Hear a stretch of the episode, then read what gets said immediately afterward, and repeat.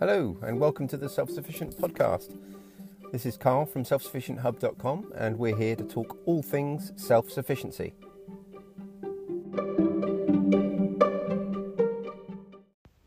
Welcome to episode 9 of the Self Sufficient Podcast.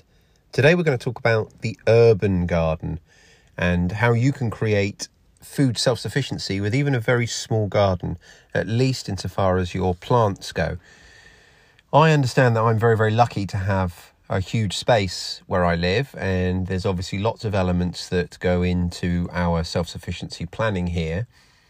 But even if the garden you have is an urban garden of the sort of size you'd usually find in a town or village, or even a city, then there's still a lot you can do that'll get you much, much further along the road to being food secure than doing nothing at all or just leaving your garden as somewhere to, you know, entertain and have barbecues and things like that. Now, of course, all these things have value. I'm not suggesting for one second that an area for entertaining doesn't have value and doesn't have a value for you and your family. But I'm saying that you can also create spaces, even within an urban garden, that add value in the area of which I'm interested, which is self sufficiency. So, I'm going to talk about an average garden and just taking a small part of that, a size maybe five meters by five meters. So, not a very big space at all. And how you can use that to produce a tremendous amount of food. So, the first thing I would say is that you should have at least one or two vegetable beds. Now, these can be made any way you like. If you've got um, lawn at the moment, then that can very easily be transformed into a vegetable bed. The easiest way of doing that is just to lay some cardboard down straight on top of the grass and put some mulch on top. And within a few months, that's going to be ready to plant down through the cardboard or the cardboard will have rotted and you can plant into that compost mulch on top. And you've got an instant vegetable bed.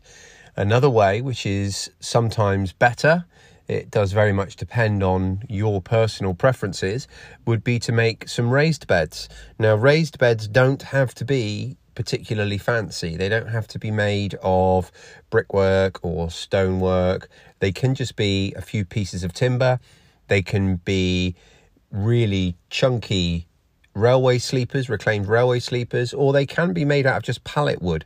So you can make your own raised vegetable beds at no cost at all by just going round and scrounging some old pallets, some old timber pallets. Take them apart, denail them, and then use the slats to form the sides. And in the corners and where the slats meet, you take the other pieces, the cross beams, and you just beat them into the ground with a lump hammer and nail or screw them all together. The one thing you will need if you're making raised beds is something to fill them with. So perhaps you can take that from somewhere else in your garden. Otherwise, you might need to get some compost or some topsoil from somewhere. But once you've got a raised bed, then you're good to go. You're ready to go planting. Now, I think for a family of five, if you use um, a bit of crop rotation, succession planting, and that kind of thing, you really can produce enough vegetables to feed your family in a space that's probably about four meters by two meters. So if you made two raised beds that were four meters by a meter, something of that nature, and you were smart about what you planted, when you planted, and how you planted, then you could potentially be completely self sufficient with regards to vegetables just in that small space. One thing you need to remember, particularly in an urban garden, if you don't have the vast array of hedging and all sorts of things that we on our homestead naturally have as a byproduct, and also the uh, the animal waste products to create your own compost is you might end up with a compost deficit. So you're going to need to work quite hard to make sure that you're composting all the waste that you produce there in terms of your leftover plants after you've harvested, any lawn clippings, any hedge trimming you do have, and also kitchen waste that's left over.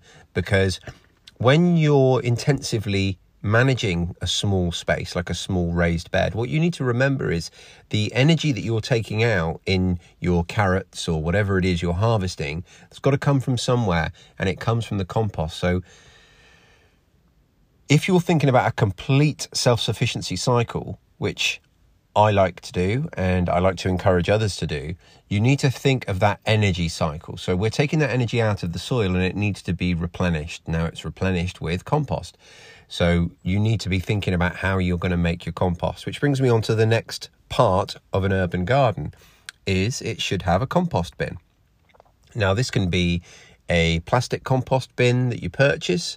Um, they are, in my experience, perhaps not at the moment, but um, certainly from time to time, particularly in the autumn, they come up on Gumtree and FreeCycle, people who are giving them away. Quite often, people leave them behind when they move house. Someone moves in, they don't want it, and it's just sat there waiting for a new home. So, we've got three plastic compost bins that we got without paying. They were all free, given away on FreeCycle. So, I'm a huge advocate of keeping your eyes open for things like that. If you don't want a plastic bin, then you can easily make your own bin again out of just some old pallets.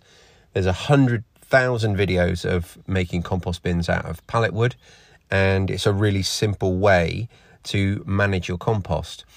Now, if you're on an urban garden and you've got a smaller space, then the size of your composting area should reflect that. So, where I am, we've got uh, one, two, three, four, five. We've got about eight compost areas, and we use them all. But obviously, in a much much smaller space, you probably only want the one. The next area, so you've got a couple of raised beds, and you've got a compost bin. Then the next area I'm going to suggest is directly planted into the ground would be some edible perennials. And I'm talking about things like artichokes, rhubarb, uh, maybe some raspberries, things like that in a small section on the ground. You might also want to consider extending that area and planting some tomatoes and things of that nature.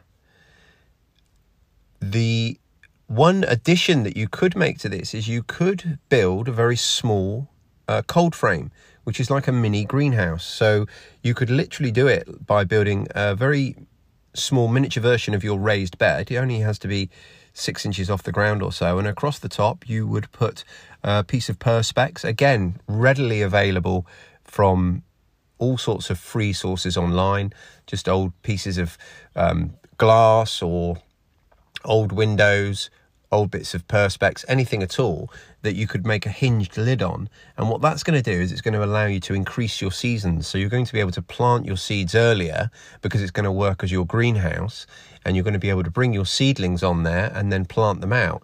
And then you're going to be able to use that really usefully for your succession planting by having a continual stem of seedlings that are always coming through in that little area. Again, it's really important that you're going to feed your soil. This is going to be one of your mini powerhouses of your vegetable garden. The last area I'm going to suggest would be the south facing edge. So, whether that's a wall or a hedge, I would use this to have climbers and possibly a fruit tree or two. Now, you can get fruit trees that can take up less than a, a cubic meters worth of space, especially if you train them. Now, you can train them along this wall, and you could have maybe a apple tree and a pear tree that each grow no more than two meters high a meter and a half across, and then they don't come out from the wall more than a few centimeters. So I would certainly consider that. And then finally, while we're still talking about climbers, I would use the remaining section of your south facing element to be planted with things like beans. These are things that are obviously annuals, but they're going to be really high productive and high production and they're going to grow up up the walls. So that, I think, could move an urban garden very, very much closer to self sufficiency than the average ur- urban garden that you tend to see. Now, everything should be tempered by your own preferences, any time I suggest a plant, that might not be for you, you know. And of course, climate comes into it. So everything I've suggested is perfect for a temperate climate like we have here in the UK. But if you live in a more tropical area, then perhaps the plants would be, you know, a completely different type of thing that you're you're considering. Now, we've also got some paths and areas that we move around our space in, and I'm going to suggest that rather than having the whole area paved, you might consider stepping stones, and in between those stepping stones, you can plant with some herbs, ground cover, and things like that. So while you're walking around your garden, you're literally walking over the parsley and the oregano and the rosemary, and you keep these things nice and short, but they're always there. And you could also grow in between paving slabs rows of radishes and plants that really don't take up much space. I'm sure there are a million and one other areas that you could squeeze little things into, and it's going to come down very much to what you like growing, what you like planting, what you're successful at growing, what your family likes to eat. Just because you only have a small space, it shouldn't put you off. You know, there's lots and lots and lots you can do. You could also consider a beehive now, a beehive doesn't take up much space, and despite what you may think, bees are actually not aggressive, honeybees, or on the whole, they're not aggressive. If you buy them from a, a good source or you know someone who has a colony of well tempered bees, you can ask them for a swarm in the spring, and that's going to give you lots and lots of honey. This is just one of the ways that we can think slightly differently about how to use our garden and it really add into our self sufficiency project. Watercress is another example of something that you could consider growing. So, every garden you should try, if you can, to have a water butt.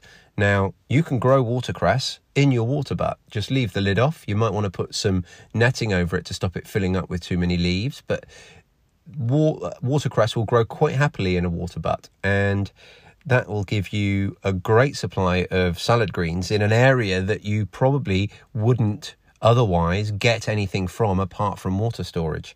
So, there's a few things to be thinking about. I hope that you have fun playing around with these ideas and starting your own urban garden. I hope you're enjoying the podcast, and I'll look forward to seeing you on the next one. Cheers. Bye.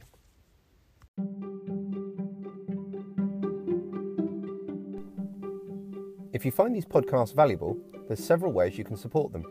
The easiest is to leave us a rating and a review wherever you get your podcasts. The other ways you can help us are by sending it to someone else, try and introduce it to new listeners, or blog about it, or include it in some way you post online. All the ways you support us really make a difference. Thanks for your help. See you on the next one.